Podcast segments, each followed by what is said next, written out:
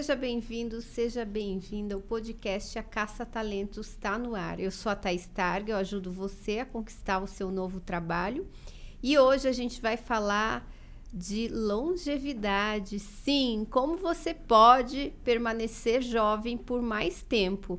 Então, eu estou aqui com o professor Aurélio Alfieri, professor de Educação Física, autor deste livro aqui, ó, Manual Prático para Ser Jovem por Mais Tempo. E ele vai trazer aqui dicas, orientações preciosas para você que quer cuidar mais da saúde, quer viver melhor. Vamos lá? Aurélio, gratidão por você estar tá aqui.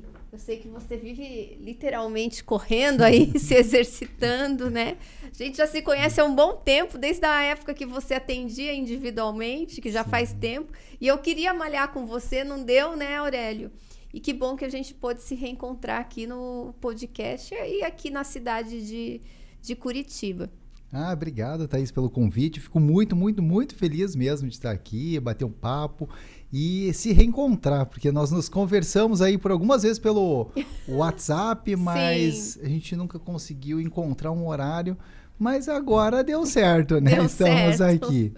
E Aurélio, você podia falar um pouquinho da sua carreira, porque hoje você tá, como dizem, tá hypado nas redes sociais. YouTube tem um milhão e quantos de assinantes? Um milhão e setecentos. Um milhão e setecentos mil assinantes. Nossa, é tamanho de muitas capitais aí no Brasil, Sim. né?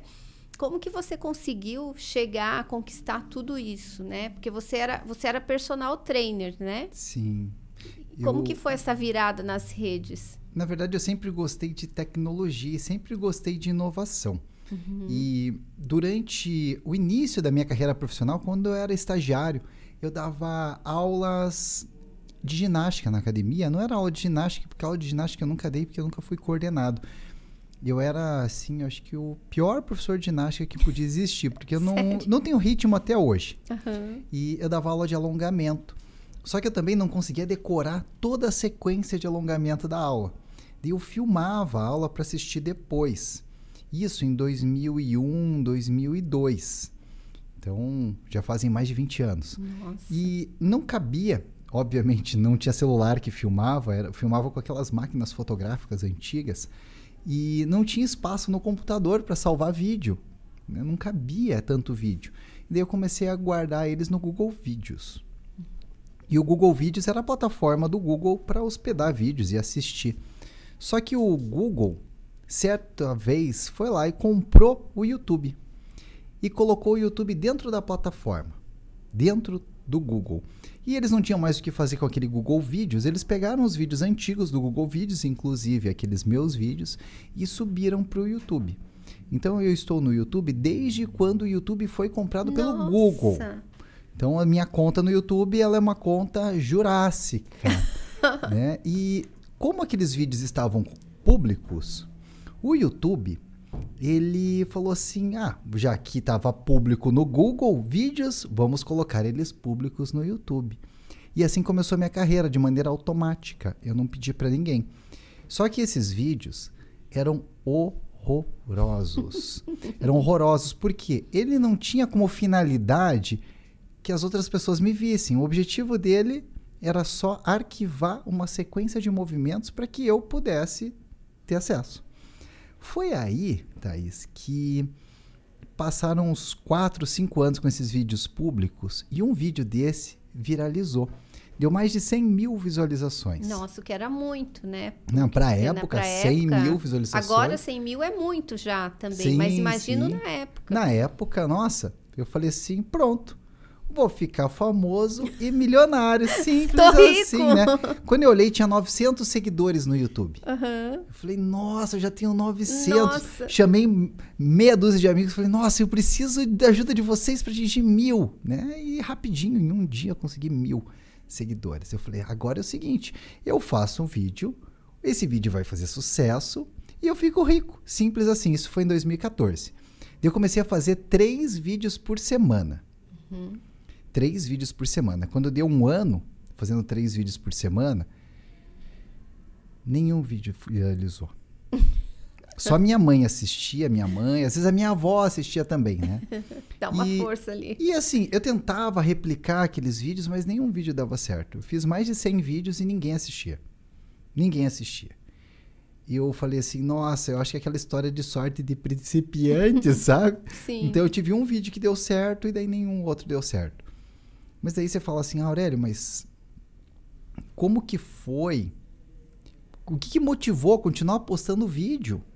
Sendo que ninguém assistia.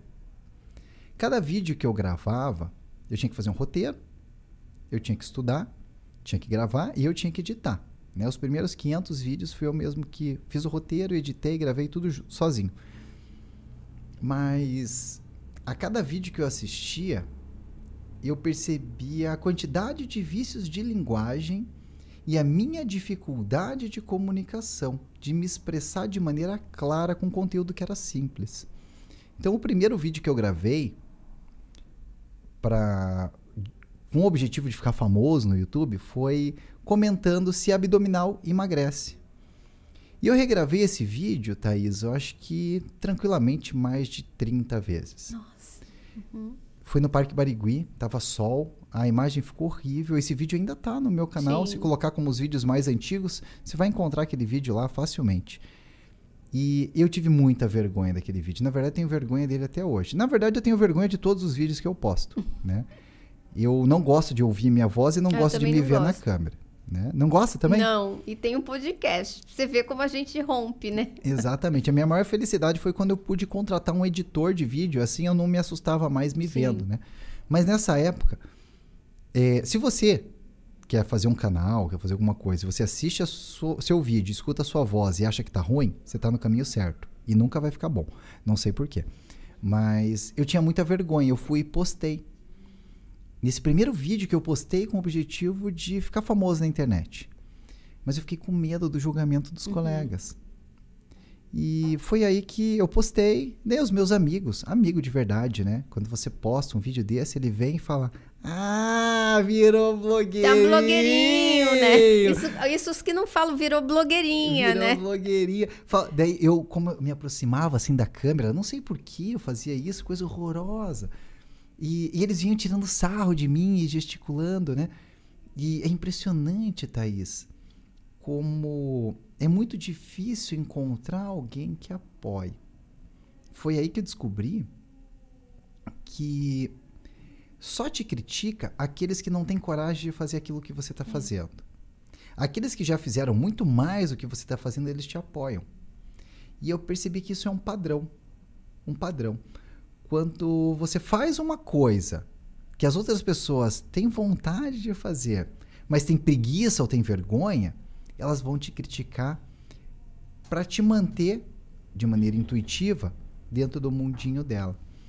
E eu não sei de onde eu tirei força, não sei de onde tirei força de gravar mais de 100 vídeos sem ter audiência.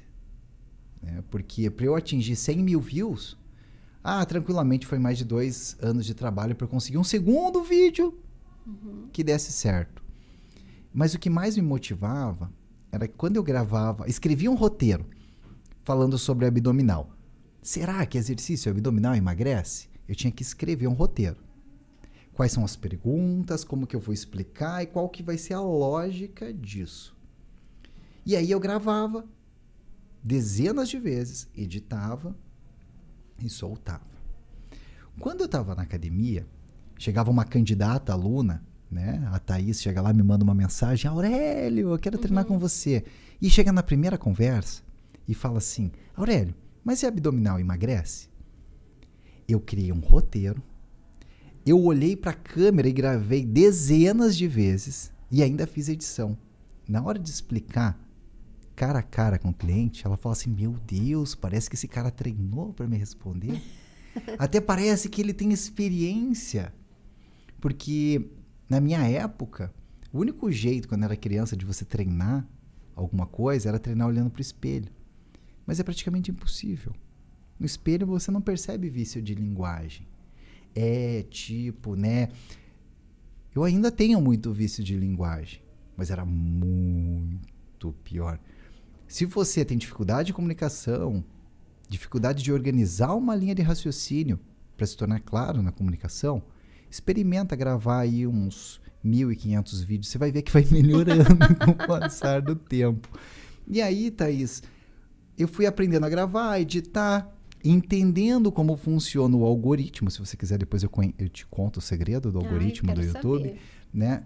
A partir do momento que eu descobri como funciona o algoritmo, tudo começou a ficar mais fácil. Né? Daí eu descobri que a cada 100 vídeos que eu fazia, um viralizava. Eu falei, é só fazer 2 mil vídeos, vou ter 20 vídeos viralizando. Sim. Simples assim, né?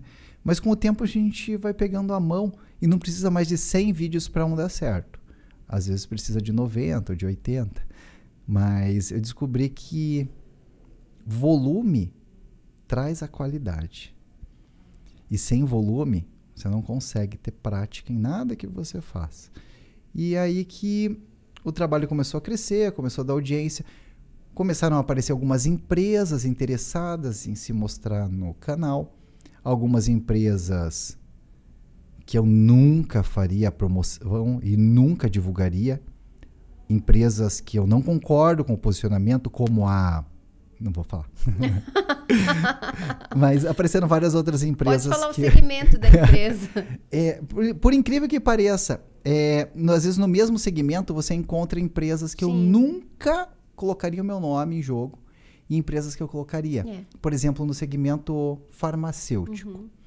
Chega um laboratório farmacêutico gigantesco e fala assim: Aurélio, você pode fazer a propaganda de um anti-inflamatório? Que ele combate a dor, a inflamação, para os seus alunos que são idosos, vai ser ótimo. E eu pergunto para eles, mas o anti-inflamatório, usando de maneira indiscriminada mais do que sete dias, não aumenta o risco de um problema renal ou problema gástrico seríssimo. Ah, sim, mas é só a pessoa ler a bula. Sabe? Esse tipo de empresa eu não divulgo. Agora vem um outro laboratório farmacêutico com o seguinte argumento: Aurélio, nós temos uma linha de genéricos muito boa. Quando o farmacêutico oferece o genérico, ele não conhece a nossa marca. Então, você não vai falar nome de remédio. Você só vai falar que esse vídeo é patrocinado pelo laboratório Libs ou pelo laboratório Novartis, que são as duas empresas uhum. que. Mas você é proibido de falar de nome de remédio, senão você vai induzir a pessoa a tomar o medicamento e fazer de maneira descontrolada. Então, na mesma linha, tem um laboratório Sim. que tem um ponto de vista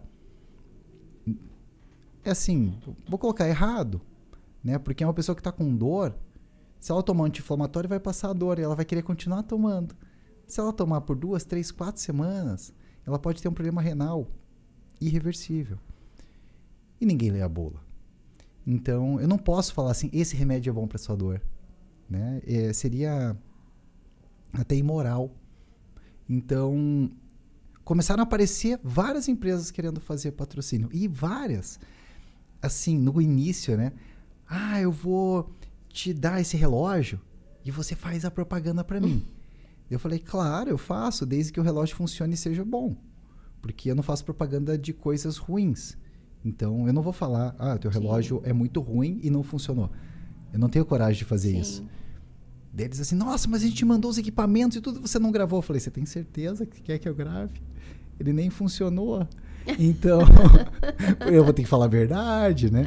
E só que com esses patrocínios e também com o, aquelas propagandas que aparecem no começo dos vídeos, tudo isso começou a me dar mais força e mais fôlego financeiro.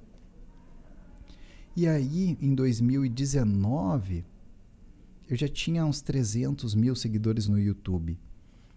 É, até é interessante o pessoal entender um pouquinho que para ter 300 mil seguidores no YouTube é muito diferente de ter 300 mil seguidores no Instagram.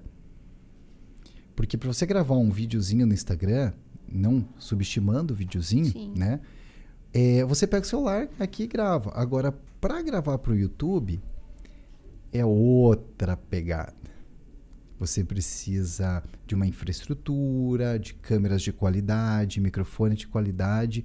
E o tempo para produzir um vídeo para o YouTube é infinitamente superior a fazer um Reels ou fazer um Shorts no, na, nas redes de vídeos mais curtos, né? E aí, em 2019, eu comecei a fazer exercício para a população idosa. Na verdade, não. Exercício sem impacto para pessoas com mais de 50 anos. Exercícios mais simples. Porque. Posso falar a verdade? Pode. Porque eu não tinha coordenação nem fôlego para dar essas aulas de ginástica maluca. então, a única aula que eu conseguia fazer é a aula mais lenta e mais fácil. Porque eu não tinha coordenação para fazer. Na verdade, essa foi a verdade. E aí, quando eu comecei a fazer esses vídeos, eles começaram a viralizar. Mas aí eu falei assim: ah, mas eu quero continuar fazendo aqueles meus vídeos antigos, conversando, explicando. Mas esses vídeos, Thaís, não dava certo. Sim. Não funcionava! E daí, a cada 10 vídeos que eu fazia, eu fazia um vídeo de exercício fácil. Esses vídeos funcionavam, davam certo. Que louco! Em 2019. Sim. Mas eu comecei a fazer esses vídeos por conta de uma história que me toca profundamente. Teve um dia que eu recebi um livro em casa com uma carta escrita à mão, falando assim: Aurélio, eu escrevi esse livro, eu acredito que esse livro vai ajudar muito no seu trabalho e parabéns pelo trabalho que você está fazendo em prol da educação física. O nome dele é Fausto Porto, lá de Brasília. Ele me mandou esse livro e me mandou essa carta. Até arrepio. Uhum. E nesse livro, ele falava em um dos capítulos da importância da gente abrir o olho para a população com mais de 50, 60, 70, 80 e 90 anos. Que ninguém estava olhando para esse público. E esse foi um dos motivos que eu comecei a fazer esses vídeos. Eu falei assim: como eu não tenho muita coordenação Muita não. Na verdade, eu, como eu não tenho coordenação, né, não tenho senso rítmico, fazer às vezes um exercício mais lento, mais fácil, eu vou conseguir. E comecei a fazer e deu certo. Desde então, o Fausto, ele virou um grande amigo. Porque tudo que eu fazia, eu mostrava para ele, ele me dava o feedback. E o objetivo dele era crescer com esse livro, ajudando outros professores de educação física. Daí veio a pandemia, né, 2020, e esses vídeos que ele tinha me sugerido fazer, eles na pandemia eles explodiram. Lembrando que eu já tinha na pandemia, no começo da pandemia, 300 mil seguidores, né? E daí tudo foi potencializado. Sim. Na pandemia, tudo. Porque principalmente quem era de mais idade ficou em casa, não podia sair de jeito Sim. nenhum. Na verdade, todo mundo acabou Sim. ficando. Na verdade, todos os canais de fitness, eles, como as academias estavam fechadas, todos os canais de fitness prosperaram. Todos eles, né?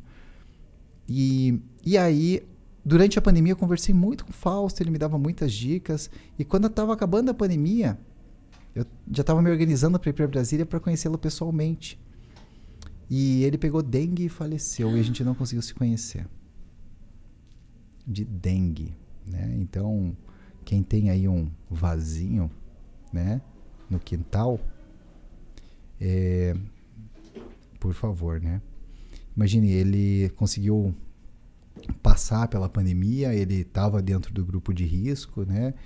Porque ele tinha alguns, algumas complicações de saúde ali, enfim. Né? Ele já tinha aí seus mais de 50 anos também. Então, mas ele foi veio a falecer de dengue sem eu poder conhecê-lo. E hoje eu devo muito do que eu faço hoje, do que eu me dedico, ao Fausto, né? Que infelizmente não pude conhecê-lo pessoalmente. Então, na nossa vida, pelo menos na minha vida profissional, eu tive centenas de pessoas que me apoiaram, que me ajudaram e que deram palpites. Algumas, na verdade muitas delas, né? Eu não escutei na hora que elas falaram, demorou para eu, como se diz, colocar em ação essas coisas, né? E mas muitas delas eu consegui colocar de maneira imediata, assim como essa dica do Fausto. Às vezes a gente está fora do time. Quantas vezes na carreira a gente já recebe Ô, oh, Thaís, por que você não faz desse jeito? Você fala, sim, ah, sim. Né? Não, isso não. Mas uma hora isso, essa ficha cai. E eu tive muitas pessoas que me ajudaram. Muitas, muitas mesmo. Por isso que hoje, quando alguém está começando com algum canal, começando com algum projeto, eu sempre faço de tudo para tentar ajudar. Porque eu não ia estar tá aqui hoje com mais de 800 mil seguidores no Instagram e 1 milhão Sim. e 700 no YouTube, se não fosse o apoio de centenas de pessoas, né? Que me deram palpites, que ajudaram, que participaram do meu canal também, fazendo entrevistas. Assim como você me chamou, Sim. É, muitas pessoas me apoiaram aí nessa jornada. E hoje, é, além do livro, né, eu tenho uma plataforma de exercício sem impacto para ajudar pessoas com mais de 50 anos, principalmente mulheres, que precisam fazer exercício. Né? Nessa plataforma tem aulas ao vivo, aulas gravadas, aulas curtas, aulas longas, aulas completas e a possibilidade de conversar comigo. E nessa plataforma hoje estamos com quase 11 mil assinantes. Nossa. Quase 11 mil assinantes. E hoje a minha dedicação e da minha equipe, que hoje tem 15 pessoas. Nossa, né? cresceu. 15 pessoas. É, 15 pessoas suando a camisa para fazer acontecer, né? ajudando na edição, na gravação, nos roteiros, na estrutura e principalmente no suporte né? de toda essa turma aí que está fazendo exercício. Então, eu tenho muito, eu devo muito a todo mundo que me ajudou aí nesse caminho e nessa jornada. Sim. E a ideia do livro, como que surgiu? Eu quero que você explique pra gente como se tornar jovem por mais tempo. Eu quero esse manual ao vivo aqui. Fazer uma consulta já. Mas é claro. A ideia do livro é bem simples, bem simples mesmo, porque eu nunca tive muito hábito de leitura. Uhum. Né? E nunca fui assim um leitor. Ah, eu leio um livro por mês e eu leio só aquilo que me interessa, aquilo que eu gosto e aquilo que vai fazer diferença na minha vida e que tem uma linguagem acessível. Né? Eu não tenho muita paciência para ficar quebrando a cabeça em leitura chata. E eu falei assim: nossa, eu posso encontrar uma maneira de ajudar as pessoas a melhorarem a saúde. Todo mundo quer viver mais tempo, mas poucas pessoas pensam em como que a gente vai viver Exatamente. esse tempo. Então todo mundo quer colocar mais dias na sua vida.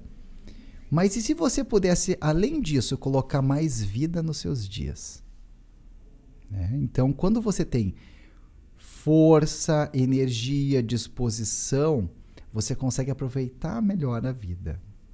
Você consegue fazer coisas que você já tem preguiça de fazer. Sabe aquele passeio em família, às vezes aquela caminhada com uma amiga, que alguém te convida, você fala assim: "Ah, hoje não, eu tô cansado".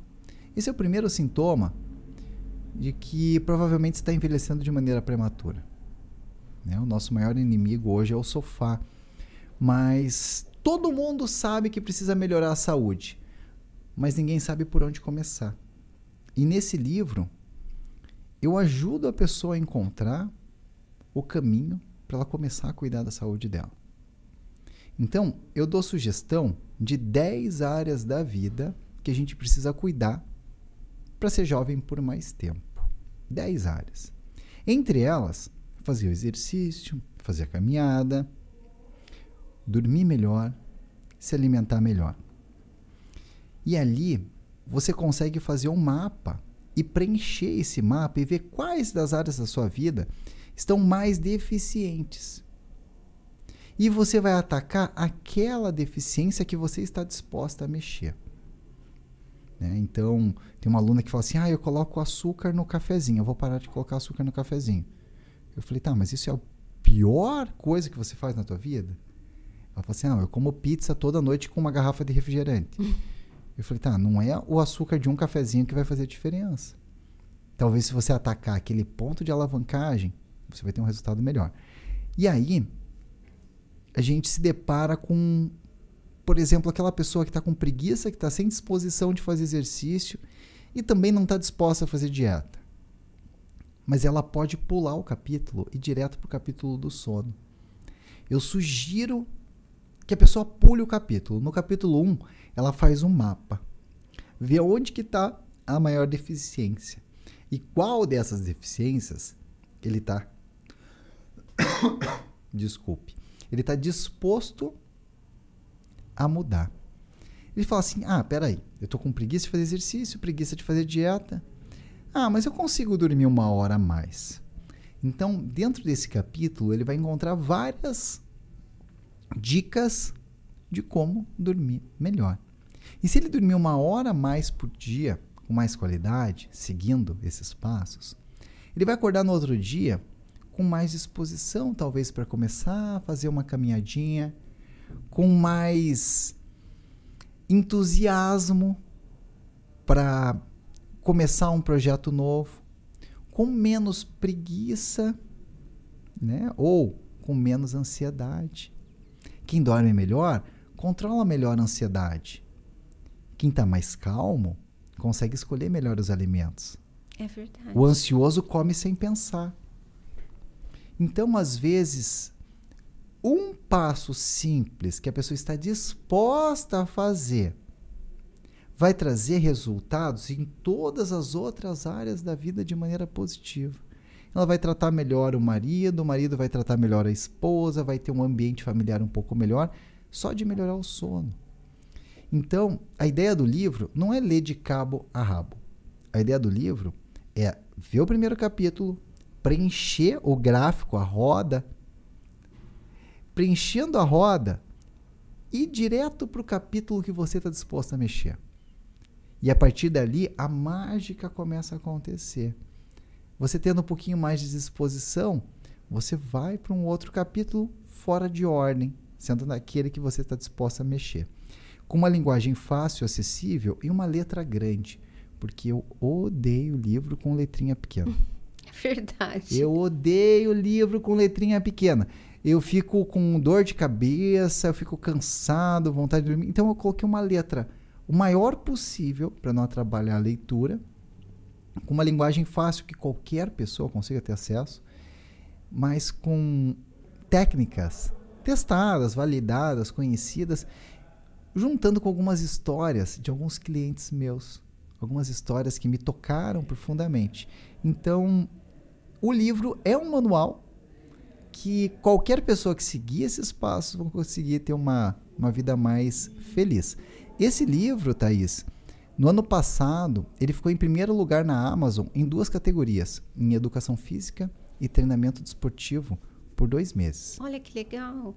E tem ele online também? Ainda ele não. Por enquanto é só impresso. Kindle? Por enquanto é só impresso. Como ele tem muitas figuras e tem que preencher, ah, é, na, no digital você acaba perdendo essa, essa capacidade de preencher. É como você comprar um livro de colorir Sim. no Kindle, né? É, fica, fica inviável, fica digamos. inviável, mas quem sabe logo, logo sai uma versão nova aí no digital. E esses casos de alunos, você tem algum para trazer aqui para gente? Hum. A gente adora ouvir casos, exemplos. Tenho, Pode sim. trazer. Tem a história de uma aluna que me fez chorar. Uhum. Uma aluna maldosa que me fez chorar. eu não vou falar o seu nome, mas você deve estar tá falando assim: eu peguei o Aurélio. Essa história é muito boa. É uma menina, na época ela devia ter 16 anos talvez um pouco mais. Não, ela tinha mais, tinha uns 18. E o pai dela me procurou porque ela precisava emagrecer. Ela pesava, acho que uns 130, 140 quilos, talvez. Nossa. Ela era um pouco mais alta que eu. E, e eu percebi que o pai dela chegou no estúdio. Era um estúdio de pessoas com alto poder aquisitivo que tinham à disposição os melhores profissionais de Curitiba. E era caro. E eu percebi assim logo na entrada, pelo carro, pelo tipo do pai, assim, o pai falou assim: "Olha, meu caro, mas a minha filha está precisando". E para cliente obeso, eu sempre cobrava três meses adiantado. Sempre cobrava três meses adiantado para criar aquele para dar valor, Sim. né? Pra dar valor. Pra não desistir também. É, pra não desistir, pra ter um vínculo uhum. forte, porque depois de três meses cria o hábito, fica tudo mais fácil. Então, esse é o, o hábito mais difícil que é para o obeso fazer o exercício. Eu já amarrava ele em três meses e depois disso ficava tudo mais fácil. Sim. E eu tinha muita felicidade por falar para todo mundo que todos os meus alunos que faziam exercício comigo tinham resultado significativo. E eu contava isso para todo mundo, né? Eu tinha esse. Uhum. E daí, essa menina começou a treinar. Treinou um mês, dois meses, três meses. Nunca faltou. A gente foi fazer avaliação física. Ela pesava uns 130 quilos. Sabe quanto ela emagreceu nesse período, Thaís? Chuta! Três Não meses. sei. Três meses com um Eu dos melhores personagens Eu tenho a que eu impressão tive. que não emagreceu quase nada, que você vai falar isso. Nada. Não emagreceu. Pelo seu, pelo seu, tom de voz. Nada. Nada. Nada. Nada em três meses. E aí, como que eu vou olhar para esse pai que está financiando, sendo que eu falei, eu vou cuidar da sua filha e eu vou ajudar a sua filha a emagrecer. Como que eu vou olhar para a cara desse pai que me pagou três meses adiantado e eu não dei para ele o resultado? Eu não sei qual é a sua profissão, se você garante ou não garante resultado, mas ela foi em todas as aulas e não faltou nenhuma. Eu falei, desgraçada, tá comendo escondida, né? Mas e daí? A responsabilidade também é minha. Como que eu não vi isso? E ela veio com um envelope com mais três cheques dentro, porque ela achou que ia ter que pagar mais três meses, né? Eu falei assim, eu tô com vergonha de falar com esse pai. Eu peguei aquele envelope, ela me deu o envelope com os três cheques e eu devolvi o dinheiro para ela. Eu falei assim, olha, seria dinheiro de hoje 1.500 reais por mês, né? O dinheiro de hoje. Imagine mais três cheques de 1.500 reais. Sim. Eu falei, eu não tenho como pegar esse dinheiro para mim. Eu falei, você não tá comendo direito, você não tá seguindo o que eu tô falando, você não tá seguindo o que a nutricionista tá falando. Então, você pega esse dinheiro e se matricula, se matricula numa academia convencional, que ao invés de pagar 1.500 de dinheiro de hoje, seria, sei lá, 150 reais. 10 vezes mais barato. Porque se for só para fazer exercício, Daí ela começou a chorar. Chorou, chorou, chorou, chorou. Soluçava. Mas eu não podia pegar esse Sim. dinheiro pra mim. Né? Eu não me sentia bem. E eu tava com meu ego ferido. Eu falei assim, pô, eu tô aqui com uma aluna que não emagreceu, né? Sim. Daí ela olhou pra mim e falou assim, Aurélio, eu não faltei nenhuma aula. Eu nunca fiz exercício na minha vida sem faltar. Né? E vim em todas as aulas. Eu caminhava lá no parque, não conseguia caminhar uma quadra. Agora a gente consegue trotar na subida. Você acha que eu não melhorei nada?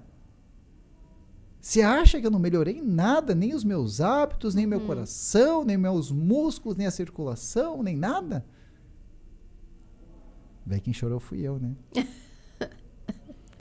eu falei assim, nossa, a gente estava com o objetivo de emagrecer. Obviamente, ela melhorou o metabolismo, melhorou a disposição. E hoje, a gente já conhece pela ciência que comparando uma pessoa obesa ou com sobrepeso que faz exercício diariamente ou semanalmente, comparado a um sedentário magro, o risco cardiovascular é maior no sedentário magro. Sério? É óbvio que o exercício faz muita diferença. E também é óbvio que a gordura também atrapalha. Só que se você tiver que optar entre o sedentarismo e a atividade física, a atividade física é o maior protetor cardiovascular que existe. Então aquela pessoa lá, ah, eu sou magra, não preciso fazer. Teu coração tá assim entupido, vai lá ver. Ah, do mesmo jeito que o obeso chega, ah, eu já faço exercício, então não preciso emagrecer. Não é isso que eu tô falando. Não me venha fazer esse corte aqui, ó. É, se você aí que tá pensando em fazer esse corte, aí, ó. É a Fala- Lola. É, a Lola. Presta atenção. É, eu não estou falando isso. A obesidade é sim um grande problema. E é comum, Thaís, a pessoa chegar e falar assim: Ah, Aurélio, eu já tô. É, eu tô um pouquinho acima do peso, mas os meus exames estão normais. Qual exame? Me mostra, quero ver. Não tem dor no joelho por causa desse peso? Não tem dor na coluna por causa desse peso? Você pode ter certeza, quero ver os exames hepáticos de esteatose hepática. Me mostra aqui. Ele vai lá, mede a pressão, mede lá a glicemia, mede o colesterol e fala: ai, tá tudo bem. Sim. Uma ova não existe, tá tudo bem. Se você está acima do peso, você precisa sim de ajuda. Né? Então, ele tem até um movimento dizendo assim: ah, a obesidade não é doença. É doença sim. Assim como hipertensão. O que a gente não pode é discriminar a pessoa que está acima do peso. Do mesmo jeito que eu não posso discriminar quem tem pressão alta, quem usa óculos. É um problema, sim. Só que é um problema que necessita de muita atenção. Então, o que a gente tem que tomar cuidado não é tirar a obesidade da categoria de doença. Não, é sim uma doença. O que a gente não pode é discriminar a pessoa que está com excesso de peso discriminar no trabalho, discriminar numa festa, tirar sarro, colocar como ponto de referência. Mas a gente precisa sim mostrar que é um problema sério que pode ser combatido e quanto antes você começar a se movimentar em direção a isso, além de ter mais dias na sua vida, vai ter mais vida nos seus dias. Perfeito, perfeito. E o que, que a gente pode fazer com relação ao sono? O que, que você indica no seu livro? Existem várias estratégias para você melhorar a qualidade de sono. Várias estratégias. E hoje o maior inimigo do sono é isso é aqui, né? aqui, né? É o celular. Né? Então, se você leva o celular para a cama, você está levando o inimigo para perto da cama tanto para a pessoa que tem preguiça de levantar da cama, quanto para aquela pessoa que tem dificuldade de pegar no sono. Ah, mas como que eu vou acordar o meu despertador? Eu tenho um despertador normal na cabeceira da cama. E o celular, ele fica carregando na sala. Então, quando eu vou pro quarto, eu tenho uma luzinha mais fraquinha, ou tenho um leitor digital de livro, e eu utilizo esse momento para diminuir um pouco a minha ansiedade, diminuir um pouco a velocidade do raciocínio. E, e também evito, obviamente, assistir um programa de TV quando está deitado na cama. Né? E esse é o maior problema hoje que eu imagino, que eu vejo, é a tela do celular. Né? Isso é o que todo mundo tem. Mas aí tem outros motivos, como alimentação muito gordurosa antes de dormir, a falta de exercício.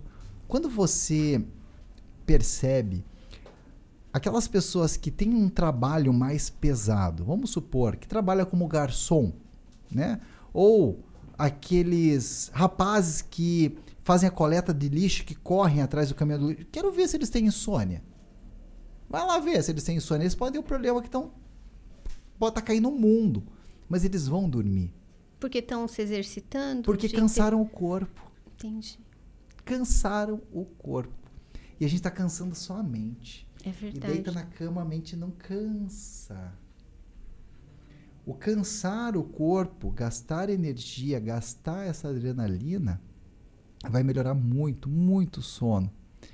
Você imagine que quando a gente vivia na floresta, é, imagine, a gente vive em sociedade há dois mil anos, né?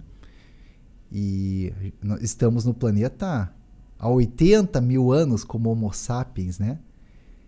E se a gente busca lá nesse, na época que a gente morava na floresta, a descarga de adrenalina era para preparar o seu corpo para fugir ou para atacar.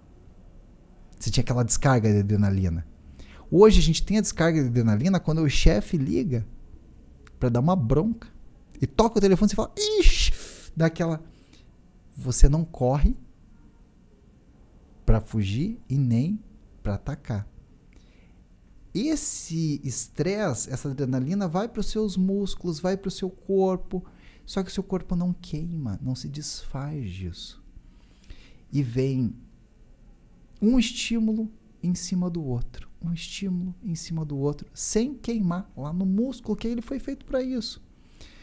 E um sinal bem comum disso é aquele ombro levantado, aquela tensão no pescoço. Você conhece alguém que tem tensão no pescoço? Conhece alguém? Tem tensão no pescoço? Eu aqui, ó. Sabe Já por tô quê? até baixando meu ombro. Sabe por que, Thaís, que as pessoas Tô tensionam fazendo o força pescoço? pra baixo. Sabe por que que as pessoas tensionam o pescoço? Se um animal, imagine que uma onça vai te atacar na floresta e essa onça quer te matar. Ela vai morder teu tornozelo? Vai morder meu pescoço. Vai morder o pescoço. Então, os animais de presas, eles atacam o pescoço da presa, porque assim ele consegue matar a presa mais rápido. Então, o nosso instinto de sobrevivência, quando a gente toma um susto, quando a gente está estressado, a gente protege o pescoço. E esses músculos, eles ficam tensos por conta disso. Só que a gente vai acumulando essas tensões o tempo inteiro. Então, se você faz exercício, força um alongamento, faz exercícios posturais, você vai ter uma saúde, uma além de queimar essa adrenalina, você vai ter uma saúde melhor. E uma outra coisa que eu percebo, Thaís, que eu tô combatendo há algum tempo, é fugindo de noticiário. Ai, eu faz muitos anos que eu fujo, fico brava. Eu vou eh, até na academia do meu prédio eu deixei de fazer lá, porque eu ia bem cedinho. Eu chegava lá, tava um programa de notícias cedo de manhã e uma pessoa colocava muito no alto, nem com fone de ouvido eu conseguia não ouvir aquilo. E a esteira ficava na frente. Eu falei, cara, não é jeito de começar o dia assim. Nem de terminar. Exatamente. Nem de terminar. Tem gente que começa Sim. o dia com o noticiário e termina com o noticiário. Gente, se você quiser notícia ruim, é só pergunta para a vizinha fofoqueira. Exatamente. É mais fácil, né? Porque o que que acrescenta na sua vida saber a quantidade de pessoas assassinadas, esquartejadas no dia anterior? Ai. O que que vai mudar na sua vida? Muda sim o seu espírito. Você acha que tudo é isso. E eles fazem de tudo para prender a sua atenção, te dando mais medo de viver, porque eles querem vender um anúncio que aparece em seguida. E eles descobriram que dizendo assim, nos próximo, no próximo bloco, eu vou mostrar como aquela criatura foi esquartejada. E vou mostrar a cara do bandido. Esse é o Jornal do Almoço, né? Tem um restaurante que eu ia que aparecia isso, por isso que... E, e daí tem gente que almoça ainda assistindo isso. Às vezes... E, ah, e tem um outro ponto ainda, né? Que o noticiário coloca o aumento do, ca do cachorro quente, o aumento da passagem de ônibus junto com a pessoa que foi assassinada e junto com a criança que morreu. E daí você coloca tudo no mesmo bloco e como se todos tivessem o mesmo peso ainda, né? Sim, Como se tudo exatamente. tivesse a mesma- Banalizando a violência. Banalizando a violência, exato. E eu não sei, faz tempo que eu não assisto, mas tem coisa muito mais útil que dá pra fazer, né? Exato. Assim, e- "Ah." e- eu não tenho vontade de sair da cama, de sair do sofá. Eu falo, que mundo é esse, né? Por que, que eu vou fazer tanta coisa hoje? Acaba com a inspiração. Sim. E eu percebi isso, Thaís, quando eu atuava como personal.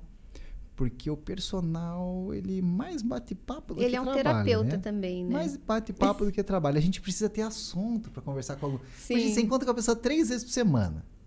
Você não mora no mesmo prédio, não tem os mesmos parentes. Você precisa arrumar assunto para conversar. E o assunto que vem na cabeça, primeiro, é aquilo que você acabou de ver. Então, se você está lendo um livro útil, Uhum. né? Você fala assim: "Nossa, eu tô aplicando uma técnica nova para conseguir dormir melhor e dormir melhor essa noite". Você tem um assunto muito melhor para conversar com a pessoa.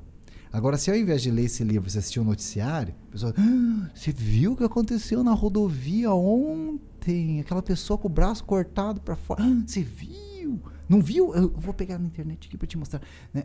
É, parece que é, o único assunto que existe é assunto ruim. Então, quando você sai para caminhar, conversa com alguém, até uma dica boa.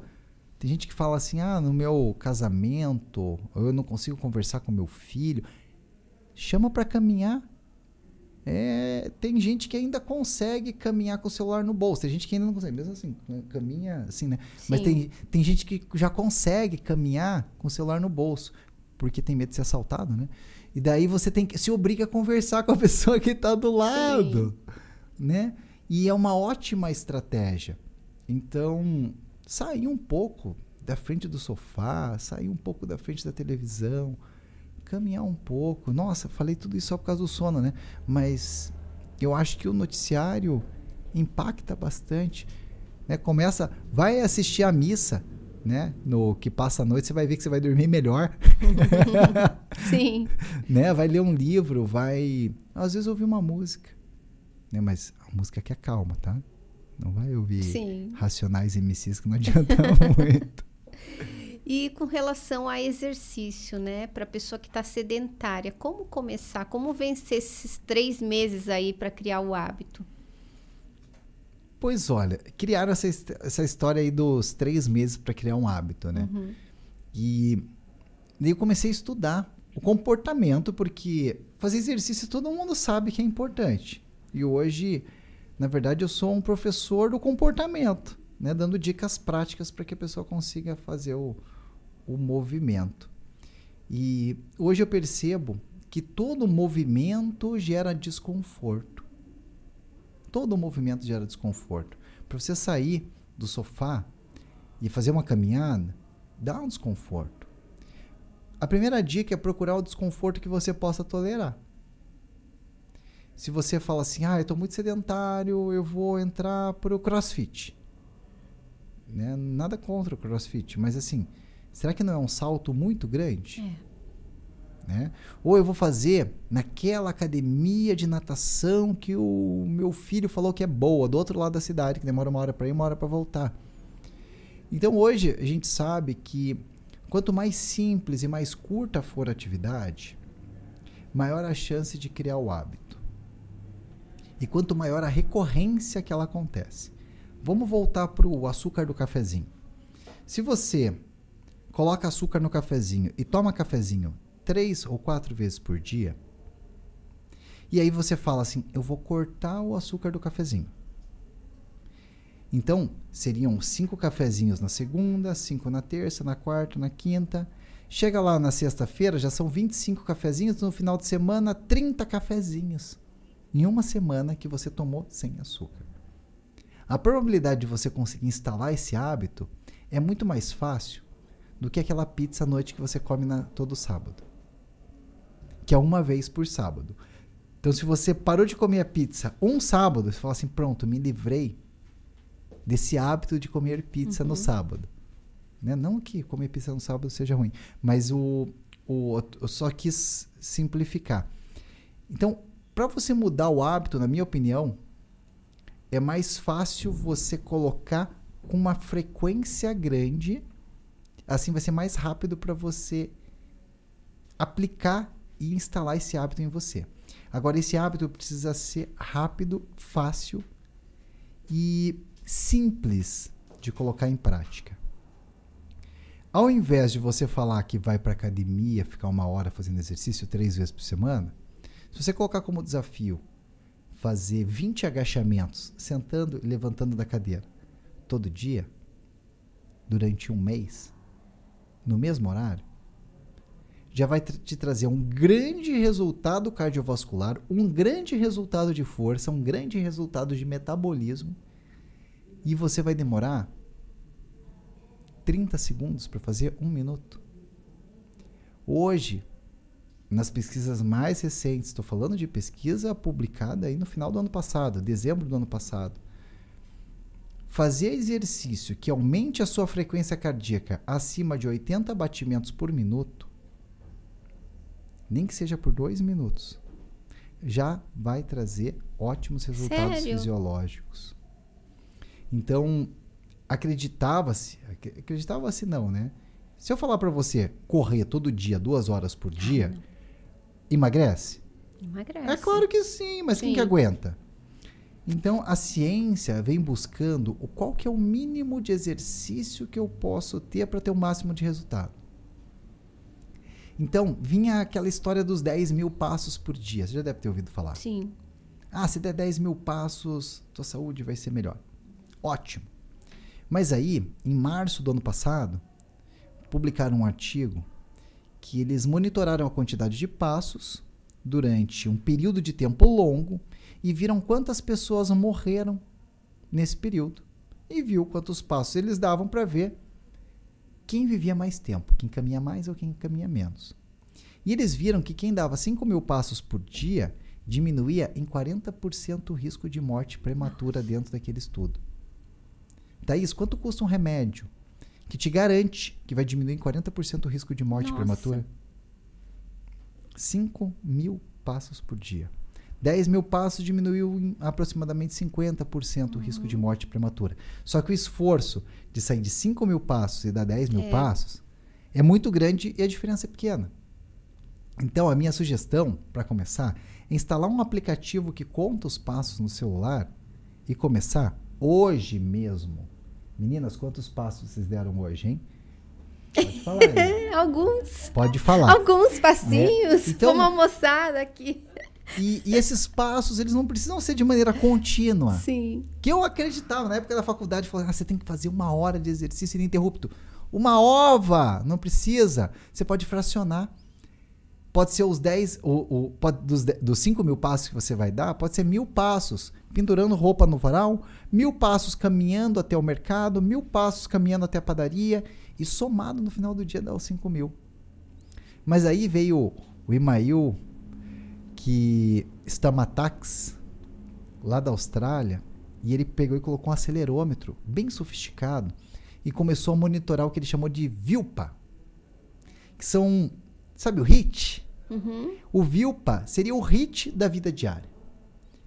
E ele percebeu que pessoas que fazem exercício, que elevam a frequência cardíaca acima de 70, 80 batimentos durante dois minutos, ele considerou como uma VILPA. Dois minutos de exercício. E quem faz três ou quatro VILPAs dessa por dia tem um resultado semelhante àqueles que dão 5 mil passos.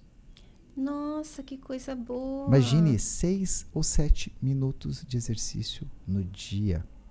Só que o exercício ele é mais intenso. Pode ser dois lances de escada que você sobe mais rapidinho. Pode ser uma rampa que você subiu mais rapidinho. Pode ser uma caminhada que você fez numa subida. Né? Qualquer atividade que você faça. Pode ser 20 agachamentos que você faça em casa. Ele conta como uma vilpa. E você fazendo três ou quatro desses por dia, você já vai ter ótimos resultados diminuindo o risco de morte prematura. Só que as pessoas não fazem nem isso. As pessoas não fazem nem uma vilpa.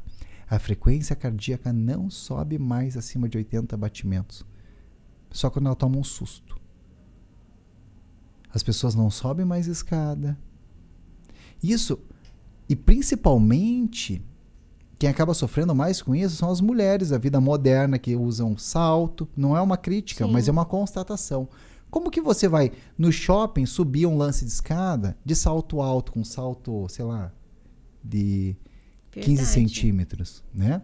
E aí você também não vai subir uma rampa rapidinho.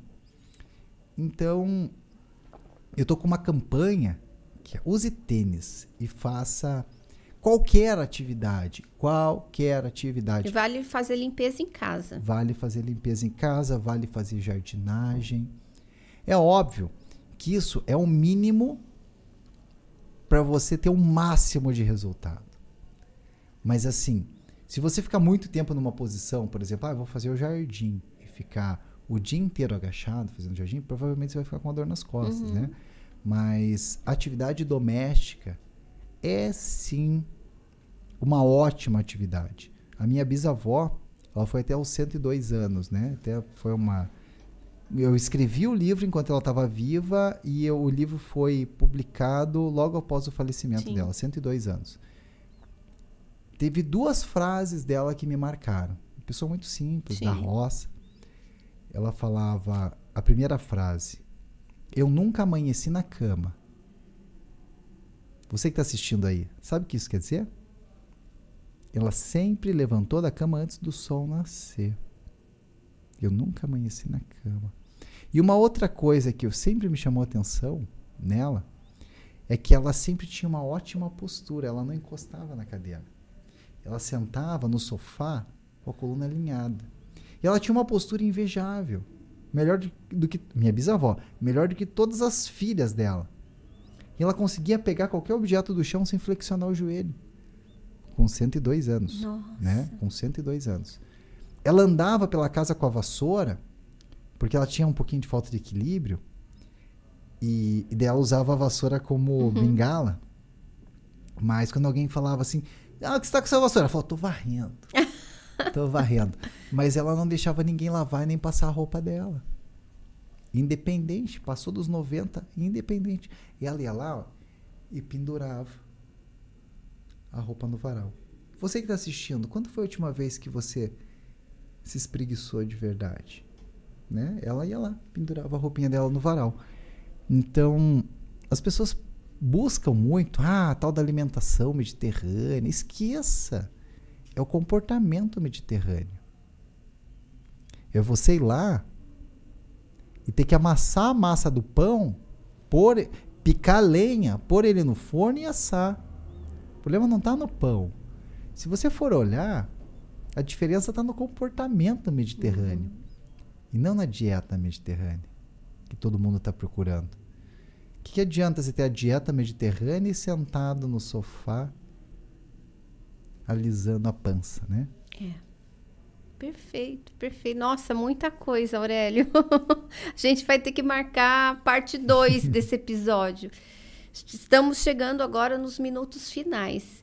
O que, que você deixa assim de mensagem para quem nos ouviu até agora? No sentido de longevidade mesmo, porque estou amando as suas dicas. O que tem mais alguma que você pode deixar aqui para gente? Eu tenho um recado para te dar. Querendo ou não, você vai viver muito mais do que você imagina, graças à tecnologia.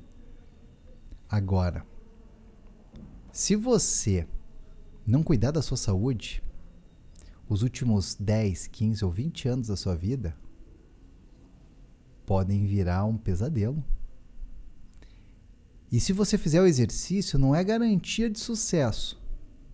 Mas você que não cuida da saúde é igual uma pessoa que atravessa a rua olhando no celular.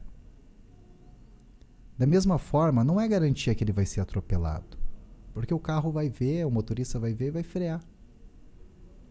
Mas se você não cuida da sua saúde, a chance de você encontrar um motorista distraído é maior. Então cuide da sua saúde. Na hora que for atravessar a rua, na metáfora, olhe para os dois lados. Do mesmo jeito, não é garantido que você nunca vai ser atropelado, mas a chance vai ser bem menor. Cuidar da saúde vale a pena. Porque você já está condenado a viver mais tempo, graças à tecnologia. E você escolhe se você quer viver com dor, acima do peso, acamado, porque você não cuidou dos seus músculos, não cuidou da sua postura, não cuidou da sua saúde. Espero que leve isso para a vida, né, Thaís? Sim, e lembrando, para você que quer aprofundar, tem o livro do Aurélio aqui. Tá disponível em qualquer, tá na Amazon. Na Amazon, Tá na na Amazon, só encomendar que chega rapidinho. E tem os canais que a gente vai deixar para você. Ele tem curso online, também dá dicas no Instagram, no YouTube diariamente, né? É Tô pesquisar seguindo lá, vou fazer Aurélio os exercícios. Au- Aurélio Alfieri. Aurélio, gratidão. Foi demais. Tô saindo daqui motivada e inspirada. E você, como é que sai desse episódio? Deixa aqui seu comentário que eu vou adorar interagir contigo. Um beijo e até o próximo.